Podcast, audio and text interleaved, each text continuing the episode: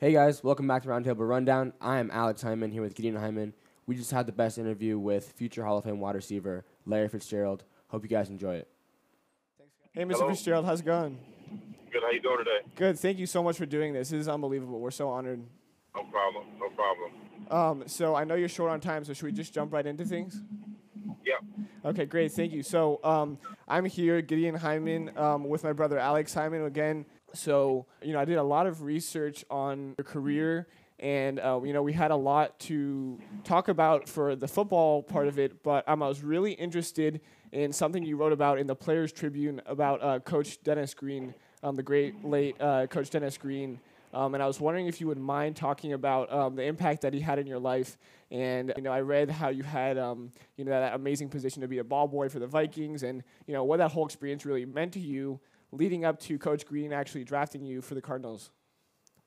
Well, I've only I only had two jobs um, in my life, and both of them, Coach Green essentially, you know, put me in position to have.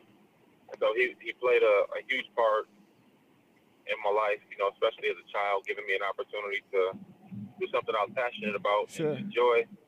And um, also, you know, he did a radio show with my father Right. weekly every every Monday, and so not only that, but he's you know helping put food on the on the table for us, and and so I just had the utmost respect for him and what he stood for, and um, the opportunities that he would he would give people close to him, and hmm and there's no way I would be in the position that I'm in now if it wasn't for him and the sacrifices that he made and uh, the doors that he opened for us. Right. And so having you know that special connection in childhood, how special was it for him to draft you in Arizona?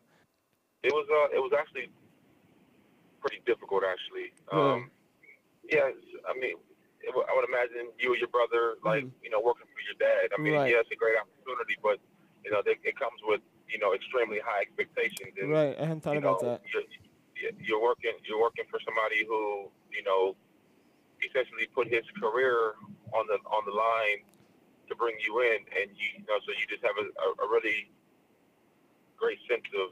Uh, Pressure. of pride to try to Right. go out there and do it do it for him. Mhm. And so it wasn't it was it was more difficult, you know, being 20 years old and Sure. you know trying to deal with the gravity of it. So it wasn't it wasn't like easy by any stretch of the imagination. And he was really hard on he was really hard on me too, you know, because he wanted me to be he wanted me to be great. So Sure. um so I wouldn't say it was like the smoothest, easiest transition. I, I- knew I was gonna have to work my tail off. Right.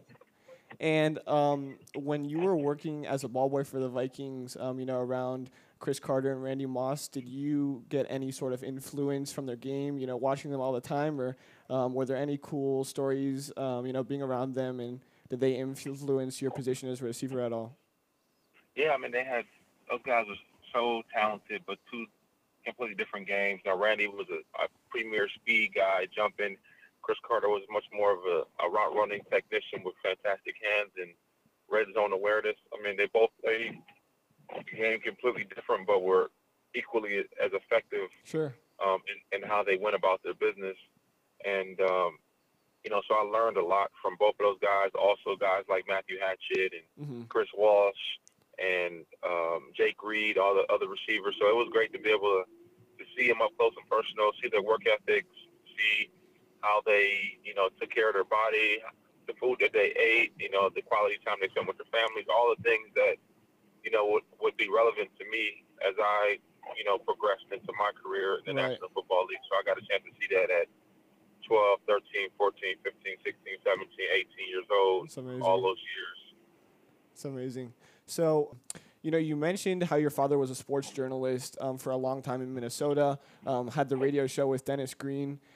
Currently, I feel like in sports, uh, the media gets a lot of a hard rep and um, a lot of negative media um, from the players. But um, how would you say that your father being in journalism has kind of shaped your attention to the media and your reaction to the media and how you treat them?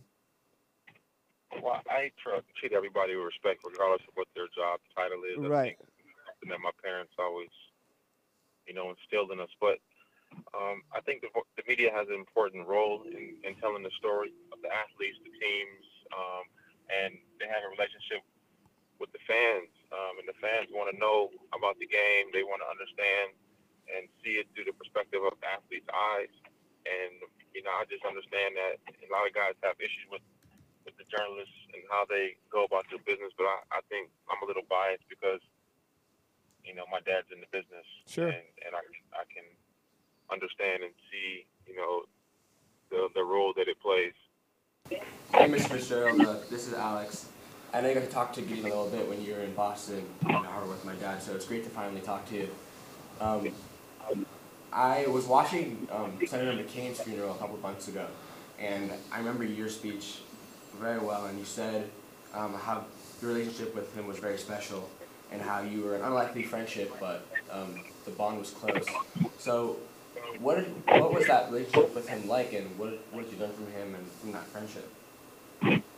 Well, you know, I was, you know, pretty quiet kid, and I, when I first met him, I didn't really, you know, have a whole lot to say, but he saw something in me that I didn't see in myself at the time, and really, kind of, you know, helped just grow the relationship, and you know, started off, you know, really organic, mm-hmm. and you know, he just invite me to different things and call me or text me out of the blue, and and you know, really just kind of just start bringing me in the fold and I got a chance to learn so much from him and get a chance to learn about his story, a chance to meet his family, and um, you know it was it was invaluable relationship I was blessed to be able to have with him and his family, and uh, you know for him to ask me to um, to say to say some words at at, at his eulogy, um, you know was one of the greatest honors I've had. Yeah, that's uh, pretty powerful. And um, my other question for you was, I know that you promised your mother that you would go on finishing to finish college. Um, what was it like trying to balance um, playing in the league, playing at the elite level that you play at, and also trying to fulfill that promise of um, finishing school, which I know we're not in college yet, but we know how hard it is to be a student. So, Yeah, what not- that balance like? Well, I didn't. I didn't do any classes during the season. I only took classes during the off season. So hmm. it was during the, during the time where I, I would I would have a little more time than I would during during the, during the year. So I, I think I just tried to balance the time and you know do work around kid schedules and things like that. But I mean, if it's important to you, find a way. Uh, I you know I, can I can be honest with you and tell you it wasn't you know it wasn't easy by any stretch of the imagination. You know, to, Right. to work like it's going to take for you guys to graduate. But Sure. you know, it's important. If it's important, you'll you'll, you'll figure it out. So, Mr. Fitzgerald, our last question here is: Is there any advice that you would give to any student athletes who are aspiring to be, you know, successful college athletes or even professional athletes one day? Yeah, I, I would say, um, you know, first, you know, if you're in college and you're aspiring to be a pro, but get your degree. There's no guarantees in life. Sure. Um, I would also say, if it's something that you're really passionate about, you know, find somebody who's a positive mentor that can help you avoid some of the pitfalls that um, Yeah. along the way. So, you know, find somebody you really respect, reach out to them. Mhm. And I try to do that as much as I possibly can with, with, with college athletes. You know, try to make sure I'm available for them and Yeah. I, I can help them and try to, you know, help them avoid some of the things that, that happen. Um, Mhm. because there's a lot, there's a lot of, lot of issues, you know, social media, uh, I mean, all, Mhm. so many different things that you can, you can get yourself into that sometimes you don't need to be involved in. And so I would, I would encourage them to, Yeah. how they want to control their careers. hmm Well, thank you so much for coming on. Thank you so much, Mr. been an honor to Fitzgerald. talk you, and, um, I hope you have a great season coming up. Yeah, it really means so much for Thank us you. to fulfill the promise to us that you made. It's unbelievable, and we're, we're so honored to be able to talk to you. Oh man, it's great talking to you guys as well, man. You, you guys take care of yourselves, all right? Thank you. You too. too. Okay. Okay, Have a good all right, one. Bye bye. So, guys, thanks for tuning in. That was Ho- future Hall of Fame wide receiver Larry Fitzgerald. Um, such an honor to be able to talk to him and interview him, and we'd like to thank him. And uh, we'll see you next week. Thank you guys so much, and uh, thank you to Mr. Fitzgerald. Hope you guys can tune in to another interview or another uh, roundtable rundown.